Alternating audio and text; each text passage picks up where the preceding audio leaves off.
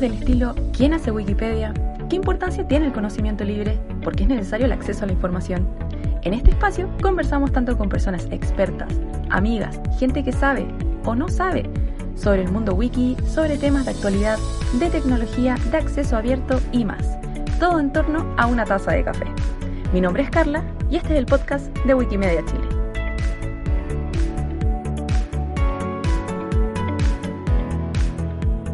Bienvenidos, bienvenidas y bienvenidas a un nuevo episodio del Wiki Café de Wikimedia Chile. Hoy día vamos a estar hablando eh, sobre regulaciones de plataformas virtuales, sobre la ley que se está discutiendo, pero primero, primero, tengo hoy día a dos personas acá invitadas. La primera panelista va a ser Patricia Díaz. Ella es la directora ejecutiva de Wikimedia Chile. ¿Cómo estás, Patricia? Súper bien, Carla. Soy muy, muy contenta de estar en el Wiki Café. Tú sabes, ya lo he dicho varias veces, soy súper fan de este espacio. Así que muy contenta de que me tengan de invitada, de panelista nuevamente. Sí, y ahora vamos a darle la bienvenida a nuestra otra invitada que también se llama Patricia, para diferenciarnos la vamos a decir la Pati. es Patricia Peña, profesora de la Universidad de Chile, es parte del directorio de Internet Society, el capítulo chileno, y además es directora de la Fundación Datos Protegidos. ¿Cómo estás, Pati?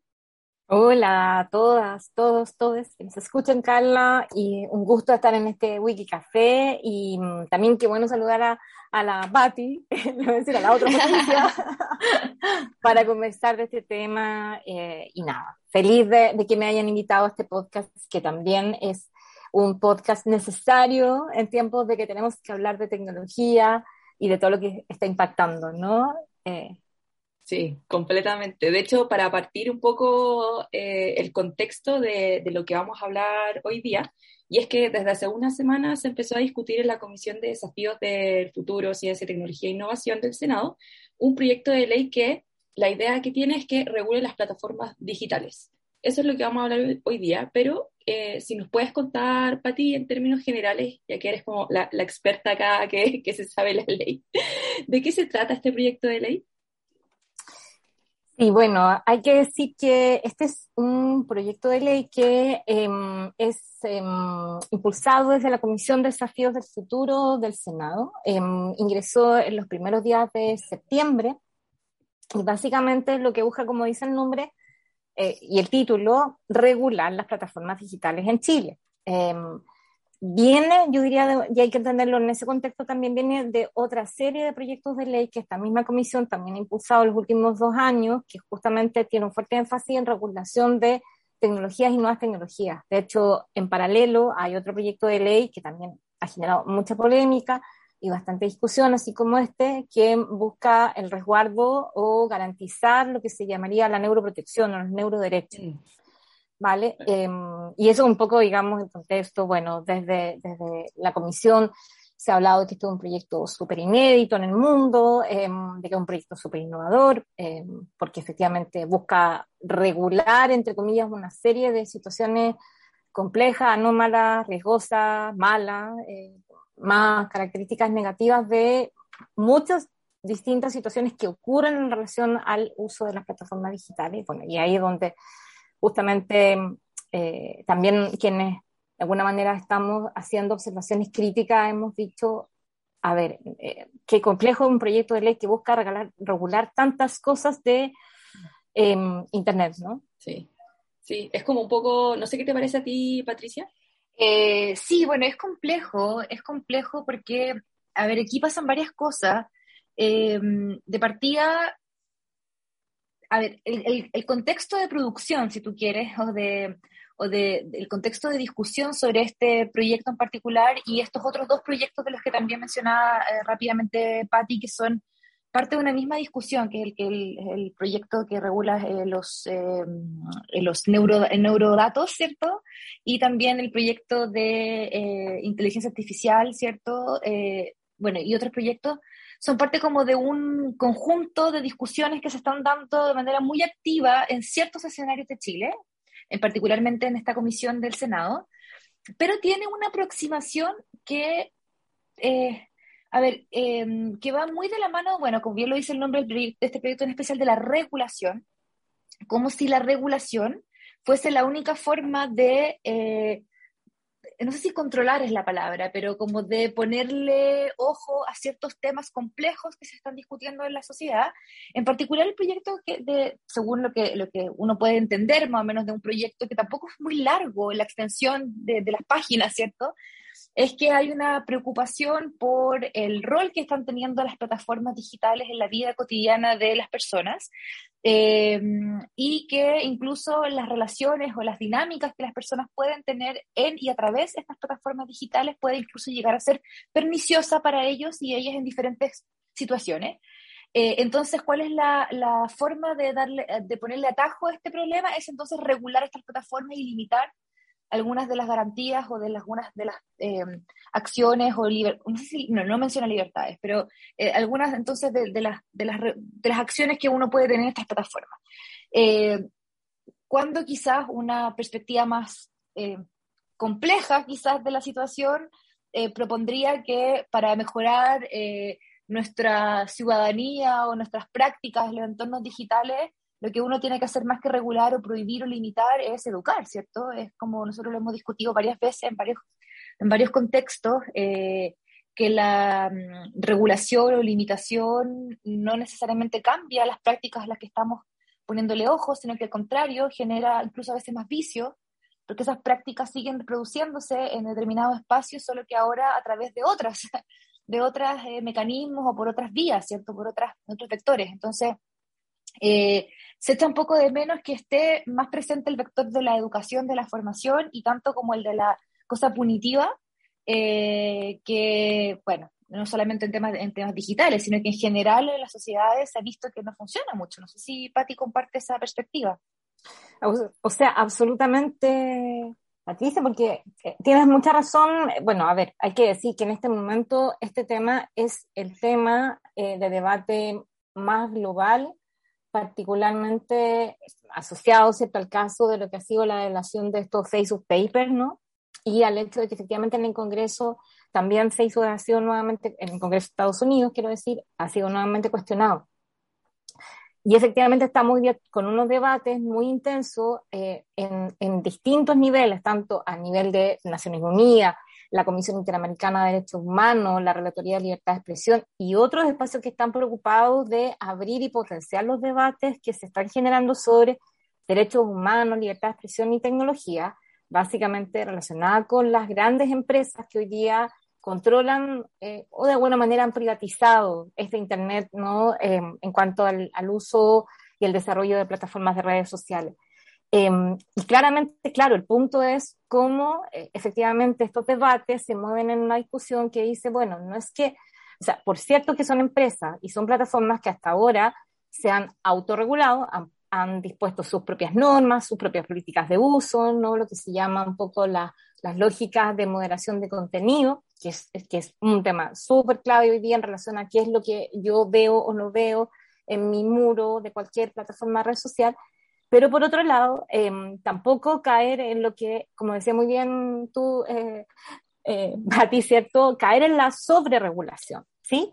Y verla efectivamente como una única salida. Yo creo que ahí eh, uno lo que puede observar es que la verdad es que hemos, hemos retrocedido muchísimo en el debate interesante que habíamos tenido hace unos 20 años atrás cuando hablábamos del impacto que tenían los discursos de los medios de comunicación, ¿no? Entender, como, como decían muy bien ustedes, que esto, por supuesto, que se trata de entender que nosotros no estamos viviendo en un mundo donde eh, ya sea los medios o las tecnologías actúan sobre nosotros como una aguja hipodérmica, ¿no? Es una mirada muy tecnocentrista también, de decir, ok, como esto está diseñado de esta manera, va a terminar eh, teniendo un efecto eh, en ti de, tal y cual manera. Y yo digo, bueno, ahí no, no, nos pasamos un montón de, de, digamos, ya de experiencia que tenemos, sobre todo en América Latina, que da cuenta de cómo efectivamente nosotros como sociedades y como personas estamos todo el rato, ¿cierto?, realizando lo que se llama mediaciones, es decir, yo voy leyendo las cosas, voy mirando las cosas, voy interpretando, voy, eh, consumiendo información, etcétera, y ahí va a tener mucho que ver mi, eh, mi contexto de vida, mi educación, mi cultura, mis otras redes. Lo que ustedes mencionaban sobre la educación yo creo que es fundamental y creo que eso más bien ha dado cuenta de entre comillas, el olvido que han tenido las políticas públicas por mucho tiempo ya de creer que bastaba con conectarse a Internet para que esto funcionara, ¿no? Em, y que efectivamente em, todo el mundo comprendía cómo funcionaban eh, estas tecnologías, estas plataformas, etcétera, ¿sí? Eh, más en un momento en que tienes, por un lado, crisis en los medios tradicionales, es decir, estamos en un momento en que la sociedad, los patrones de, o sea, la forma en que nosotros consumimos noticias, contenido, ha cambiado radicalmente. Ya no vamos al kiosco, ya la, lectura de diarios, televisión, incluso de los medios tradicionales, baja, empieza a interactuar más con las plataformas, eh, y es por supuesto ahí donde eh, coincido con ustedes que esto tiene mucho que ver también con, con de nuevo, con creer que eh, generar un marco legislativo, vas a resolver todos los problemas que se supone están asociados a todo lo que quieres regular, ¿no?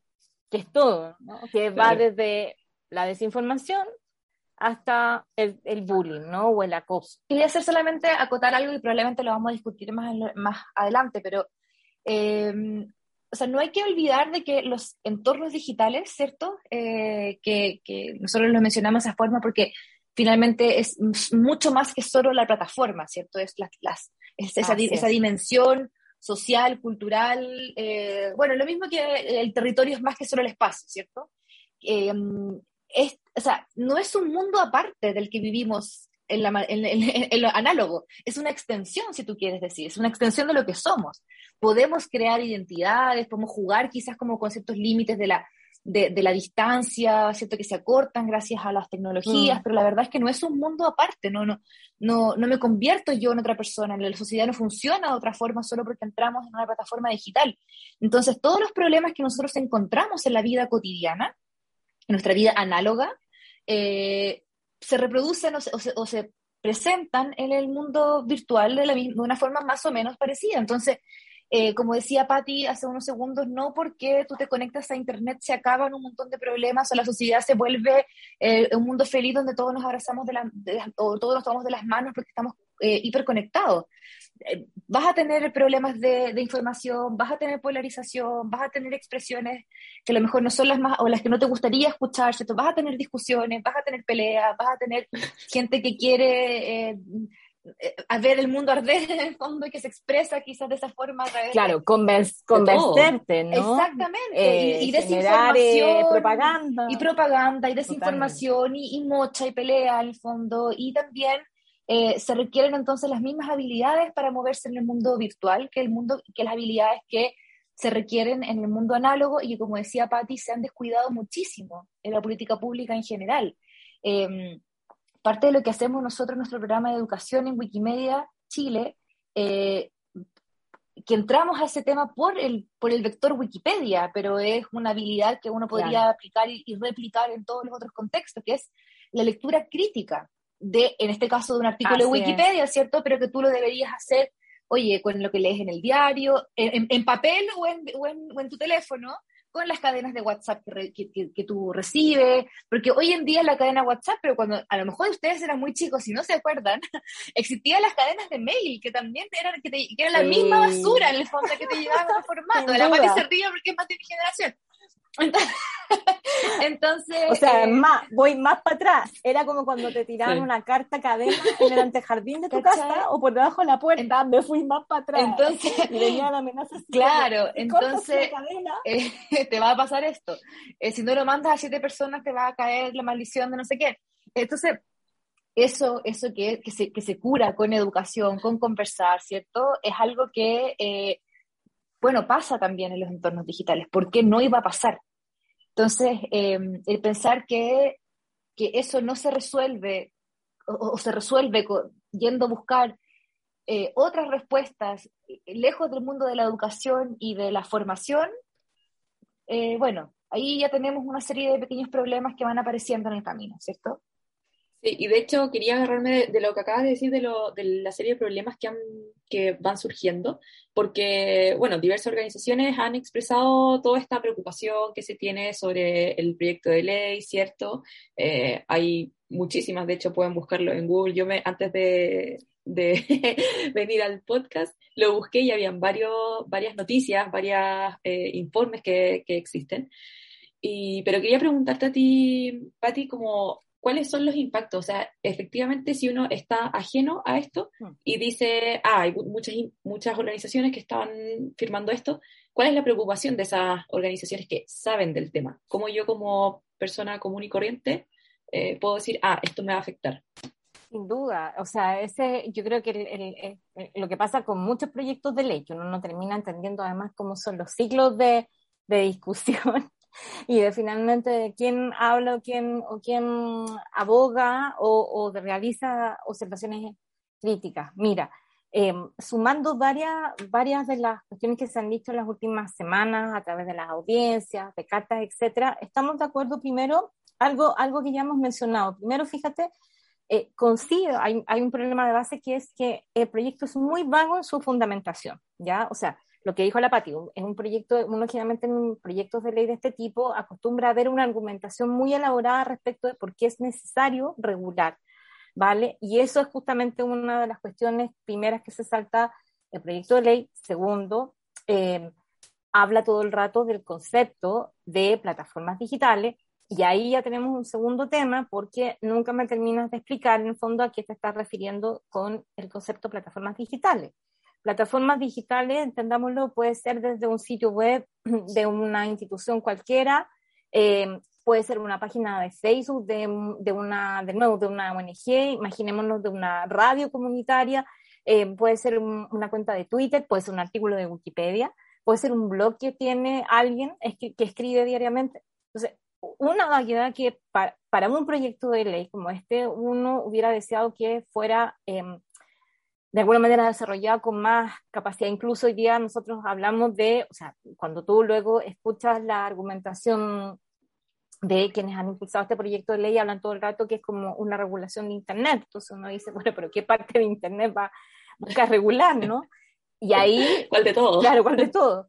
Entonces, claro, en realidad el punto es, me estás hablando específicamente de lo que es hoy día una buena parte de, eh, digamos, de lo que se conoce como las, las plataformas digitales comerciales, es decir, las plataformas de redes sociales comerciales, que efectivamente hoy día son, digamos, nuestro mayor eh, nivel de uso, que concentran el mayor nivel de uso de una persona diariamente en todo el mundo, ¿vale? O sea, si hablamos solamente de, de Facebook, son dos millones, dos billones de usuarios y usuarios en todo el mundo. Si hablamos de Instagram, la, la cuenta va por ahí, YouTube, etc. Entonces ahí hay un, hay un segundo punto en esa vaguedad, ¿ya? Y, que entre comillas es, complejo porque efectivamente, claro, tú dices, bueno, todo lo que viene después en cuanto a las propuestas de regulación que tienen que ver con dimensiones como las noticias falsas, la idea del derecho al olvido, el tema de em, efectivamente em, que, que, además se lo concibe como un derecho a bajar contenido o un derecho también a mm, eliminar contenido eventualmente, ¿vale? Em, y además tiene que ver con, digamos, con, con, con, un montón de situaciones que van, que uno va diciendo, bueno, esto añade más complejidad al tema que tenemos hoy día, que es cómo efectivamente ¿cierto? Nos estamos dando cuenta que, que, particularmente las plataformas de redes sociales ya operan estos sistemas de moderación de contenido o los algoritmos, ¿cierto? Que están todo el rato revisando y que ya están a seguir siendo una labor automatizada de eh, el contenido, a veces se baja o no, entonces además agregamos una capa. Pero lo, yo creo que otro de los puntos fundamentales de buena parte de la argumentación es que, por ejemplo, concibe o más bien, todo el rato se menciona a que nosotras y nosotros somos consumidores digitales, que me mm. parece que es un punto no menor, eh, porque también pone el proyecto de ley en una mirada, como decíamos, muy desde la perspectiva de que somos usuarias y usuarios. Y si hay algo que sabemos de las plataformas digitales que justamente han potenciado la capacidad expresiva, es decir, no solamente somos consumidores, no solamente somos usuarios, nosotros también generamos contenido y particularmente en estas plataformas de redes sociales o de eh, como lo que hace Wikipedia, como lo que hace un blog, ¿no? Donde yo tengo facilidad para subir un contenido que está creado por una persona, no por una institución, no por un medio de comunicación. Y hay un último punto que, que, tiene que ver con una definición absolutamente innecesaria que se hace sobre qué debería ser la libertad de expresión digital. Y ahí tenemos un problema complejo porque efectivamente, como decía Pati antes, Resulta que si hay algo en que ha avanzado el sistema em, de derechos humanos, particularmente Naciones Unidas, y las comisiones, eh, las reglas, las relatorías, la Comisión Interamericana de Derechos Humanos en, en, en recomendaciones y lineamientos, es decirnos todo el rato, aquello, aquel resguardo de derechos humanos que ya existen en el mundo real, lo tenemos que llevar al mundo online. Es decir, no es que sean nuevos derechos, ¿ya? O una nueva categoría de derechos. Entonces, la libertad de expresión offline, la que tenemos en el mundo real, se tiene que resguardar también en el mundo online. Es la misma, no es distinta. Yo resumiría hasta ahí, porque la verdad es que si uno va al detalle, ya vamos a cosas muy técnicas que quizás después podemos hablar, pero más o menos eso. Entonces, ahí donde podemos tener para, em, para distintas situaciones de la vida cotidiana varios problemas. Lo que acabo de decir, por ejemplo, ¿qué pasa hoy día con, eh, con un contenido que eventualmente alguien sube, ¿cierto? Imaginémonos eh, alegando una cierta situación o haciendo una denuncia. Eh, eventualmente, si eso le desagrada a otra persona, tú podrías llevar ese caso a un juicio, ¿vale? Hoy día, por ejemplo, eso ocurre y te lleva muchas veces por injurias y calumnias dichas en redes sociales, pero eso con este proyecto de ley tendría un elemento más eh, y efectivamente tú podrías estar obligado a bajar un contenido que a lo mejor es una denuncia real, ¿vale? Porque va a implicar pasar por toda la lógica de un juicio, con todo lo que eso significa. Y además en un sistema en donde el delito, entre comillas, eh, no está claro cuál sería, eh, o por otro lado, también, por ejemplo, podemos caer en la posibilidad de que si yo tengo una página de Facebook o un blog y empiezo a escribir una serie de cuestiones, chuta, efectivamente también con este proyecto de ley tendríamos em, también como eh, la alarma de que efectivamente alguien considere que lo que está escrito es inapropiado o es falso, em, y entonces con eso también iniciar un proceso en contra, en contra de, quien lo, de quien lo escribió, etcétera. Un otro tema muy, claro, y un último tema muy complejo es el concepto de derecho al olvido, que fíjate que eh, quienes lo defienden en este, en este proyecto de ley dicen que esto está consagrado en Europa, en España, lo cual no es cierto, es bastante inexacto, porque lo que se habla más bien es que uno tendría el derecho a desindexarse, es decir, a, aparecer eh, con un cierto tipo de contenido, por ejemplo, una persona que acusa de un juicio, que, mm, que, apareció una noticia y luego ese juicio se llevó a cabo, sale inocente, pucha, yo tendría efectivamente la capacidad para pedirle a medio a que se desindexe esa noticia donde aparece mi nombre. Em, y en fin, o sea, quiero decir que las consecuencias es cuando uno dice, chuta, hoy día tendría muchísimo impacto en un montón de situaciones que nosotros damos por hecho cada día al subir contenido a Internet. Claro, ahí, Patricia, ¿tú querías aportar? Sí, es que eso me, eso me, no, no, no, lo que, todo lo que decía Patti me vuelve a mí al, a una idea que, que, que hace un rato que tiene que ver con em, la distancia que de repente se quiere tratar de, de, instalar entre este mundo, el mundo análogo y el mundo virtual, como si, como si el mundo virtual fuese una cosa externa aparte. Y no, no, tenemos que olvidar que, como decía Patti, que los derechos que tenemos en el mundo análogo también los tenemos en el mundo virtual. Y eso significa que el derecho a expresar lo que yo quiera eh, tiene, que, tiene que respetarse, resguardarse también en los entornos virtuales. Y si yo digo algo, ¿cierto? que es incorrecto, que es injurioso, que es pernicioso para una persona, bueno, me tendré que hacer cargo a posteriori. No puede ser en el fondo que yo, porque yo no ando por la vida común y corriente caminando por Avenida Providencia con un cartel con un filtro es ¿cierto?, que me impida decir ciertas cosas porque pueden ser. Si yo lo hago, por supuesto, tengo que hacerme cargo de lo que hice, lo que dije. Pero eso, eso no es un privilegio, eso es un derecho que tenemos ganado las personas, los ciudadanos, por vivir en estado democrático, ¿cierto? O relativamente democrático. Eso es un punto. Y el segundo punto también que quería mencionar es que, es que, también lo, lo, lo comentaba Patti, es que pareciera que como que a nosotros se nos olvida y es por eso también que hace mucho ruido este tipo de, iniciativas que, pareciera que parecieran reducir los entornos digitales a tres grandes compañías eh, de comunicacionales o informativas, ¿cierto? Porque tampoco estoy muy segura cómo podríamos eventualmente definir plataformas como Facebook, Twitter, Instagram, WhatsApp. Son solamente comunicación, son solamente son redes sociales, son eh, espacios de información, son espacios de negocio. Es un híbrido, ¿cierto? Que bueno, es algo que también está en constante eh, evolución, ¿cierto? Pero Internet no comenzó ahí y no termina ahí tampoco. Hay una serie de otros proyectos de plataformas virtuales que si bien en este caso en especial de esta ley hay personas que han sido muy enfáticas en decir de que esto solamente se relaciona con las plataformas que tienen vínculos comerciales, ¿cierto? Em, de todas maneras, es muy, muy ambiguo y puede prestarse a una interpretación que no siempre va a ser, o sea, estas interpretaciones nunca suelen ser a favor del el que está al final de la cadena alimenticia. ¿Cierto? Que en la mayoría de los casos somos los ciudadanos comunes y corrientes. Y aquí quiero terminar mi intervención en esta pasada porque me lleva mucho a pensar, y también lo decíamos al comienzo, que este es un debate global, ¿cierto? Que se está discutiendo en muchas partes. Chile no es la excepción. Eh, a pesar de que se dice que esto es una ley pionera y todo, bueno, hay que preguntarse por qué es pionera, ¿cierto? Eh, porque mm, si no se ha aplicado en otros países, no es porque los otros países no tengan este problema o porque todos sus legisladores sean tontos, ¿cierto? Sino que tiene que ver quizás con que son sociedades que han también discutido estos temas y han decidido que quizás esta no es la forma o no es el camino que hay que eh, seguir para conversar o para abordar estos temas. Bueno, pero este es un debate global, entonces me acuerdo que se, se, discutió muchísimo el año pasado, sino que, bueno, con los tiempos pandémicos, como que mi percepción del tiempo se, se, ha, ido, se ha ido dibujando, pero si no me equivoco, el año pasado fue la elección de Trump, ¿cierto? Fue finalmente la, la elección donde perdió Trump. Ya, la Pati sabe perfectamente por dónde voy. Eh, que se discutió, ¿cierto?, la posibilidad, o sea, de hecho se bañó a Trump de las redes sociales que él tenía en ese momento, que era Twitter particularmente, eh, y cómo esto era una forma de proteger la democracia, y por qué era importante, y por qué era una decisión que, que bien que Twitter lo haya hecho.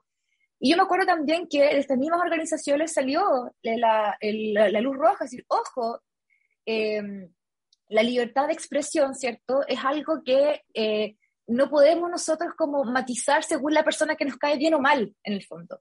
Porque es hoy, hoy en día le estamos dando con eso un poder enorme a plataformas que funcionan sobre la base de un algoritmo programado por Pepito Pérez, porque no sabemos, ¿cierto?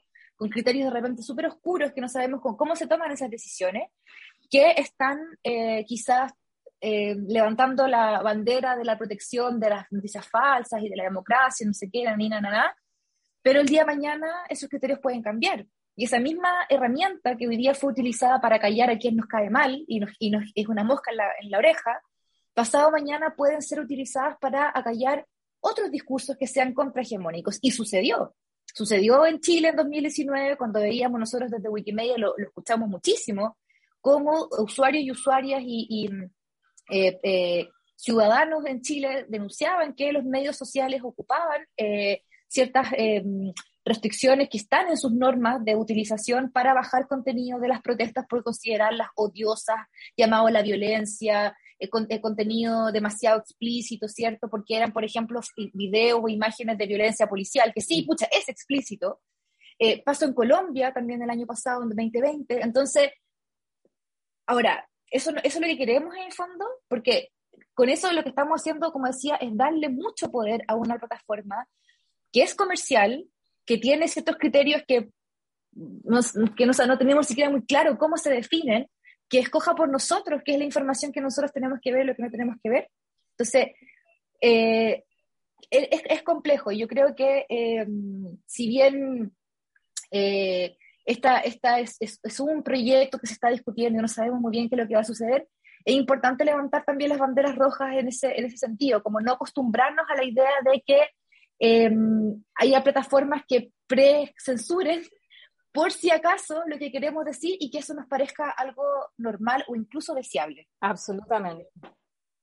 Sí, no, solo, solo agregar que en eso, bueno, recordar que el año del estallido hicimos, hemos hecho, desde el año del estallido hemos hecho este ejercicio junto a la Fundación, al, al Instituto de la Comunicación e Imagen, de hecho, el ICI, y al Observatorio por el Derecho a la Comunicación en, en monitorear cuestiones sobre libertad de expresión.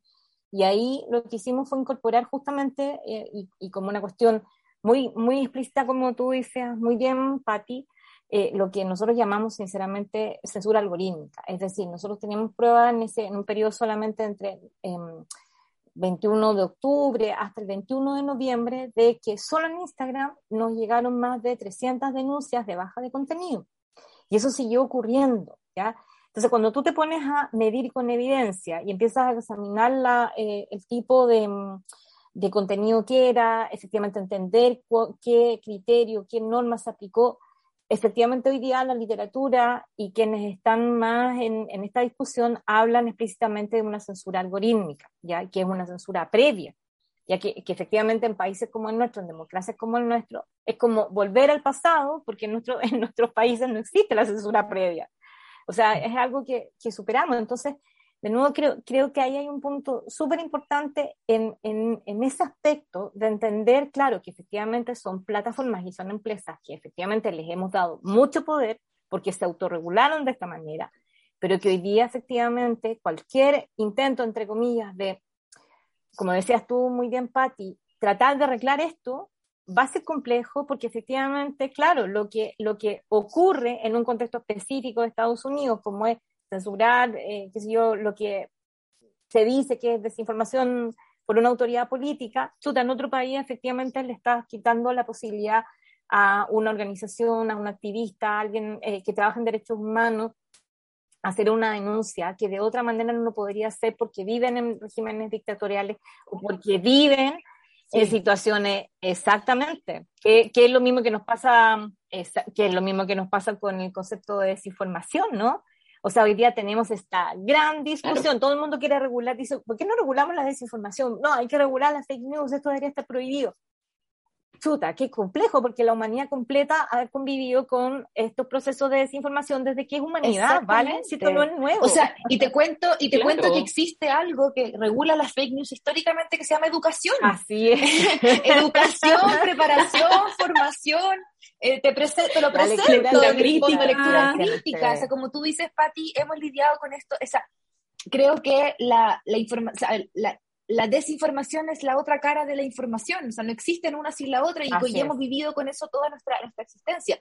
Es verdad que hoy en día tienen un megáforo más amplio y un poder de expandirse mucho más rápido gracias a la tecnología. Sí, es verdad. Eh, pero eso no debiera ser una justificación para pre-delimitar eh, cierto contenido, por peligroso que sea, porque lo que, tú lo que nosotros deberíamos apuntar, y al menos eso es lo que yo pienso también como comunicadora, es que debiéramos apuntar a, comillas, armar a las personas de conocimiento, perspectiva crítica, porque más que estar llevando a los ciudadanos de la mano, ah, no, esto, esto mejor no lo vea. No, mira, es que no, mira para el otro lado, esto es muy violento. Es que los niños, bueno, los niños tienen adultos responsables. O sea, yo te iba a decir, hay, hay, una, hay, una, hay un retroceso incluso en esa discusión respecto de la protección a la niñez, y yo decía esto muy parecido cuando antes discutíamos el correcto funcionamiento de la televisión. Eh, y bueno, por eso efectivamente se hizo tanto énfasis con lo que tú decías, la responsabilidad de los papás, de los adultos responsables de, del niño, o sea, toda esta discusión que también muchas veces se termina dejando así como, ah, bueno, esto lo hacemos por los niños y las niñas. Bueno, pero es que los niños y las niñas y los niños necesitan educación crítica como nunca en, en este entorno digital. ¿sí? Y eso es lo que efectivamente eh, carecemos, o sea, o lo dejamos de lado o no. O sea, siempre, siempre le vamos a encontrar, eh, ¿cómo se dice? La culpa, o sea, nuevamente, ustedes son muy chicos quizás, pero cuando yo era niña se decía que se decía que la violencia, por ejemplo, en los colegios, que, era, que, que fue muy notoria en los años 90 en Estados Unidos, se debía a los videojuegos, eh, Marilyn Manson, y no me acuerdo qué otra cuestión, y es como, a mí, el control de armas, por ejemplo, eh, claro. no sé, la violencia, la violencia estructural. La violencia estructural en la que vive, ¿no? La que vive en muchas familias, entonces, sí. Eh, sí, o sea, a lo mejor son, muchos elementos dentro de la misma, de la, es, un problema sistémico, ¿cierto? Son muchos, muchos elementos, pero como dice Patti, creo que es súper importante o súper interesante pensarlo cómo se discutía la televisión en los años 70, por ejemplo, em, y, toda la, y, toda la teorización que se hizo sobre el rol que tenían o no eh, los medios de comunicación y cómo eran un, una pieza más dentro de un rompecabezas que se, sobre, que se, que se sopesa con otras cosas. Eh, esa idea, esa teoría de la aguja hipodérmica que, que durante mucho tiempo es que si tú te sientas frente a la televisión, en el fondo el mensaje televisivo, publicitario te entra como una aguja y se pone en tu, en tu, en tu cabeza, ¿cierto? Y te, y te mete los mensajes, no sé qué cosa. Eh, puede que esa, va, e, ese mensaje eh, de la televisión va a entrar a competir con otros mensajes y con otros valores y con otras, eh, con otras em, eh, como elementos sociales que tú tienes a tu alrededor. A lo mejor si tú eres una persona muy sola, si tienes pocas interacciones sociales y que probablemente quizás el mensaje televisivo es uno de los pocos mensajes que ves, bueno, es probable entonces que ese mensaje encuentre terreno fértil de donde crecer. Y, un poco, y podemos hacer el mismo símil quizás con esta información falsa, si hay personas que están muy aisladas, o que escuchan solo un tipo de mensaje puede ser, pero si tú tienes personas que reciben muchos tipos de mensajes, de la familia, de los amigos, de la escuela, de la escuela o de los entornos de socialización, sobre todo pensando en los niños y niñas y adolescentes, eh, entonces ese mensaje es un mensaje más. Es un, es un mensaje más dentro de muchos otros mensajes. Entonces, ok, sí, tenemos que ponerle ojo, pero tenemos que ponerle ojo a eso como tenemos que ponerle ojo a que, por ejemplo, los niños, niñas y adolescentes escuchen otra, otras perspectivas, eh, podamos aprovechar la escuela como un espacio democrático también, donde se tejen muchas opiniones, se tejen muchas experiencias de vida y que ahí uno eh, aprenda a sopesar. Y a eso es a lo que nos referimos con el tema de la educación y de la ciudadanía. Escuchar muchas cosas y sacar también tus conclusiones sobre esas cosas. Absolutamente. Claro, no es solamente, no es solamente leerlo y decir, ah, esto es verdad, como pasa mucho hoy en día, pero un poco siguiendo con la conversación, ustedes han estado eh, conversando sobre algunos términos específicos que a mí me, me llaman la atención con respecto al, a este proyecto, y una es, es, el tema de la libertad de mm. expresión digital que hablaba Pati, y me llama la atención que se use ese, como ese término, cuando el proyecto también tiene una parte que, que le da poder al Estado para poder como bañar en el uso vulgar de la palabra, así cotidiano, eh, el, la plataforma. Y ahí yo me, imagino, por ejemplo, qué pasa con Wikipedia. ¿Qué pasa? Lo, hemos visto, por ejemplo, o sea, ¿quieres bañar Wikipedia como en Turquía? ¿O en cómo? ¿Quién decide? ¿Quién, ¿Quién decide en qué momento? ¿Por qué se les da tanto poder? Entonces, no sé si desde el capítulo chileno de Internet Society tienen como alguna postura al respecto de esto. Mira, básicamente la, reflexión en ese sentido, como, como te mencionaba luego, es, un poco lo que dije al, comienzo, ¿no? Que, que efectivamente hay una línea muy, muy tenue en esta idea de regular lo que es la libertad de expresión eh, y finalmente definirla, ¿ya? Eh, por lo que hemos hablado. Efectivamente, de hecho, buena parte de las críticas, eh, incluso que se han centrado en las últimas semanas, tienen que ver con, con, esta, con esta cuestión. ¿no? Lo que hablábamos hace un rato, o sea, hoy día efectivamente convivimos con un Internet que en estas plataformas han desarrollado estas formas de moderar contenido, que uno podría decir, bueno, efectivamente estas moderaciones de contenido o lo que yo te decía, una censura algorítmica, que, que yo lo puedo demostrar por toda la evidencia que te decía, bueno, es un riesgo absoluto para la libertad eh, de expresión en Internet, ¿vale? Porque efectivamente, además, se ejerce a partir de unos algoritmos o una moderación de contenidos que es muy poco transparente, que es en realidad el foco del debate con estas empresas hoy día. Es decirle a Facebook, oiga, usted baneó esto, usted censuró esto, pero a mí no me está terminando de explicar por qué lo hizo, ¿ya? Y tenemos en esto, eh, digamos, caso y controversia eh, casi histórico, particularmente en Facebook, que tiene todo un tema con los desnudos, ¿no? O sea, cómo se, efectivamente se evidenció de que la plataforma, cada vez que se subía una fotografía de pecho desnudo de una mujer, incluso amamantando, se censuraba y no así una fotografía de un pecho o de un torso de hombre desnudo, ¿no? Y esa cuestión ha pasado en distintos momentos dentro de la plataforma y es como que el algoritmo se olvida y, sigue potenciando eso. Y lo mismo en Instagram, etc. Entonces, claro, tú dices. Oye, y convengamos que hay hombres que tienen, eh, convengamos que hay hombres que tienen eh, torsos desnudos bastante más. Por ejemplo, es que, claro, exactamente, mujeres, por ejemplo. sin duda. Entonces, si eso es lo que te molesta, en el fondo hay gente que es bastante más, o sea, hay mujeres bastante más, más eh, Exactamente. Entonces, ya, pero ahí, pero ahí estamos, estamos en el ámbito de, de plataformas que efectivamente tienen esto funcionando.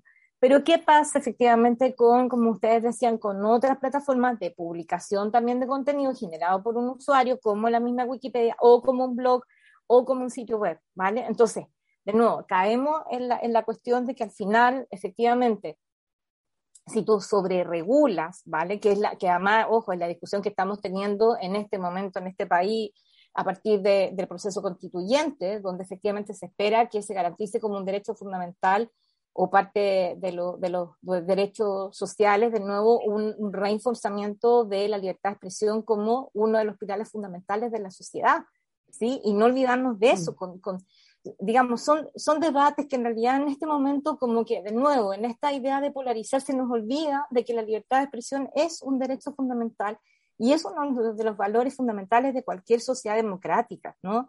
Em, entonces, claro, es como, de nuevo, relativizar eso. Y por supuesto, como tú decías, Carla, esto, eh, de nuevo, el, el, riesgo es siempre decir, bueno, a ver, si tú defines a priori qué es la libertad de expresión digital como lo propone este proyecto, que entre comillas la define de una manera, pero luego enfatiza como en todas las situaciones posiblemente dañinas que habría, ¿qué pasa si viene un gobierno dictatorial, un gobierno fascista, que efectivamente, como tú decías, termina, como ustedes saben que ocurrió en todo el mundo, delimitando qué es lo que tú tienes que ver o no, o qué es lo que tú tienes que bajar o no, porque eh, supuestamente em, esa libertad de expresión que tú tienes estaría contraveniendo otras cuestiones, porque tú publicaste información falsa, porque publicaste, no sé, información incuriosa, o porque efectivamente lo que está puesto ahí eh, no corresponde a un valor ideológico o, o etcétera, ¿sí?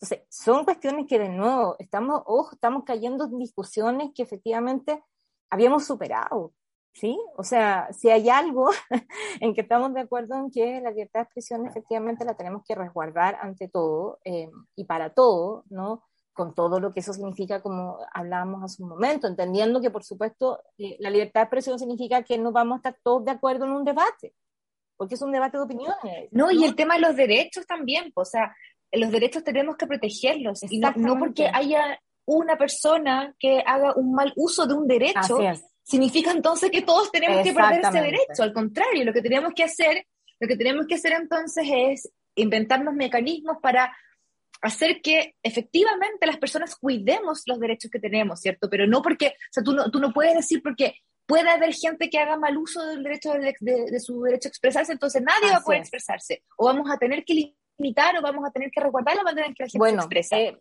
no, o la libertad de expresión, tal como tú decías, Pati, claro, es un derecho colectivo, es un derecho ciudadano, es el derecho que nos ganamos como ciudadanía, es parte de lo que somos como, como sociedad. Entonces, eh, fíjate que lo traigo a colación porque efectivamente es algo que se está generando además en la discusión constituyente cuando vemos emerger estos discursos que hay además acerca del negacionismo, si hay que sancionar o no el negacionismo, no, nos va a pasar con un montón de temas, eh, ¿vale? Y también es muy fuerte con, eh, asociado a esta idea de tener que sancionar o creer que la única manera de parar los ciclos de desinformación o incluso situaciones de ataque o violencia a través de las plataformas digitales es limitando muchas veces el contenido. Eh, entonces, de nuevo, mm. son debates, como insisto, que necesitamos debatir más entre expertos y expertas, ¿vale? O sea, creo que hay un punto también que es cuánto le vamos a pedir que resuelva a esta plataforma y cuánto nosotros en nuestro marco regulatorio, en nuestra institucionalidad, nuestras leyes nos podemos hacer cargo o no, sencillamente, ¿no? Em, y que efectivamente esto no nos pase la cuenta luego eh, eh, de estar restringiendo una cantidad de situaciones que no tendríamos por qué restringirlas. Claro, ¿qué, herramientas, qué, qué, herramientas o qué instrumentos, como tú decías, Pati, recién, le podemos dejar eventualmente a otro tipo de eh, gobierno, estructura política en, en, lugar que, que, efectivamente pueda ocupar esta regulación para terminar por limitar un montón de cosas que, que no son privilegios, sino que son derechos que no hemos ganado como ciudadanía. Yo escuchaba hace un par de días estaba precisamente para, para seguir un poco la discusión sobre este, sobre este proyecto, mm. escuchaba a, eh, a María Paz Canales, la antigua mm. eh, directora ejecutiva de, y ahora asesora eh, de derechos digitales, que me resaltaba algo que me pareció súper interesante.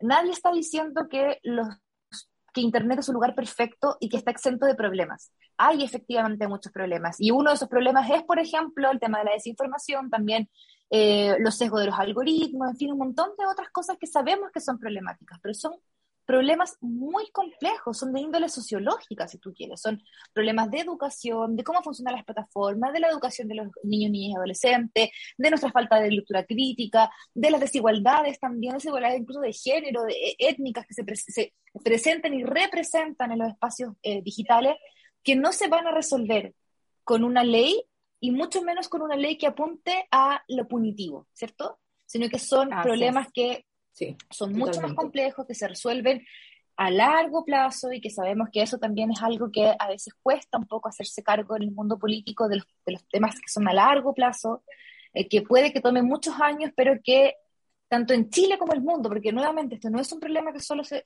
produce en Chile, eh, requiere inversión, por así decirlo, eh, eh, de recursos, de, en muchos tipos de recursos, de, en muchos flancos diferentes. Y digo muchos tipos de recursos porque incluso necesariamente, no necesariamente tiene que ver con, algo de plata, tiene que ver con, con perspectivas, con educación, con recursos, humanos, con tiempos, con miradas diferentes. Eh, y, que, y que es por eso entonces que por nosotros también es interesante discutirlo desde un punto de vista de Wikimedia como, como activistas también del conocimiento abierto y que y que sabemos que un proyecto como Wikipedia y los otros proyectos Wikimedia no pueden existir en una Internet que tenga limitaciones, ¿cierto? Absolutamente. O sea, en eso coincidimos en esta idea. Si hay algo característico de lo que soporta estas plataformas que funcionan vía Internet. Internet es una red que se ha caracterizado en todo su desarrollo y con todas sus modificaciones mantener tres principios que que es libre, que es abierto, ¿no? Y que es el concepto de no centralizado. Siempre cuando nos preguntan, bueno, pero ¿quién, quién posee Internet? Nadie posee Internet. Internet lo hacen los distintos servicios, nodos de distinto tipo, tiene una cantidad de capas que intervienen. Entonces, también es ignorar de alguna manera la complejidad de cuestiones que ha hecho que esta tecnología se haya creado, se mantenga y se siga desarrollando. Y que además este Internet no es la única. Si si Internet va modificándose, eh, la tecnología base nos está permitiendo entender que van a haber otras Internet, o sea, otras maneras de conectarnos. Y, y, eso es muy distinto al mundo en el que vivíamos hace 30, 40 años, que dependía de otra manera de funcionar en cuanto a lo que eran medios. Entonces, también hay un punto ahí de, de qué importante, yo decía, entender que, que también nos pasa muchas veces, creo, a todos nosotros, que no sabemos qué es Internet finalmente, no sabemos cómo funciona Internet, o sea, la usamos todos los días, pero aparece súper transparente y eso de nuevo también tiene mucho que ver con la educación, o sea, como de decir, ah, esto tiene, viene dado, ¿no? Entonces yo no me cuestiono cómo funciona eh, las comunicaciones, y que ojo, eh, tiene, tiene, mucho que ver con entender finalmente qué es lo que tú estás dejando entrar a tu vida o no, pero si hay algo característico, ¿cierto?, que nos ha traído Internet desde de su invención es eso, que, que particularmente es una tecnología única hasta ahora en esas características de que es libre, abierta y descentralizada y que efectivamente ha permitido que cualquiera, cualquiera de nosotros que, por supuesto, eh, tenga conexión, pueda estar ahí, pueda usar toda la variedad de servicios, recursos, plataformas y como ustedes decían,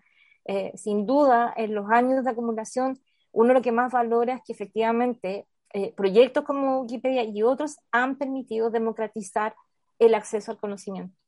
Y eso también es muchas veces el punto complejo de entender, ¿no? De decir, bueno, que, que, que, en el fondo las personas, o sea, vuelvo, vuelvo al, al, debate que tuvimos hace muy, muy poco respecto también al valor de la Wikipedia, ¿no? Como de, la, de lo mal mirada, de lo, de lo mal, y finalmente hemos tenido generaciones completas que efectivamente leen Wikipedia y usan Wikipedia como nosotros antes usamos las enciclopedias, ¿no? Entonces, claro, eh, sí. Creo que esos son los debates de fondo que tenemos que dar y no, digamos, estar de alguna manera como discutiendo si el proyecto es muy inédito o es súper bueno o no. Eh, entonces, hagámoslo también cargo de ese, de ese debate que me parece mucho más potente, particularmente ahora en que estamos a puertas de hablar una nueva constitución, y de cómo queremos garantizar estos derechos en una, en una constitución que sin duda va a vivir en un mundo que está mediado, totalmente, digital, cruzado por la tecnología. Totalmente, digital. Sí.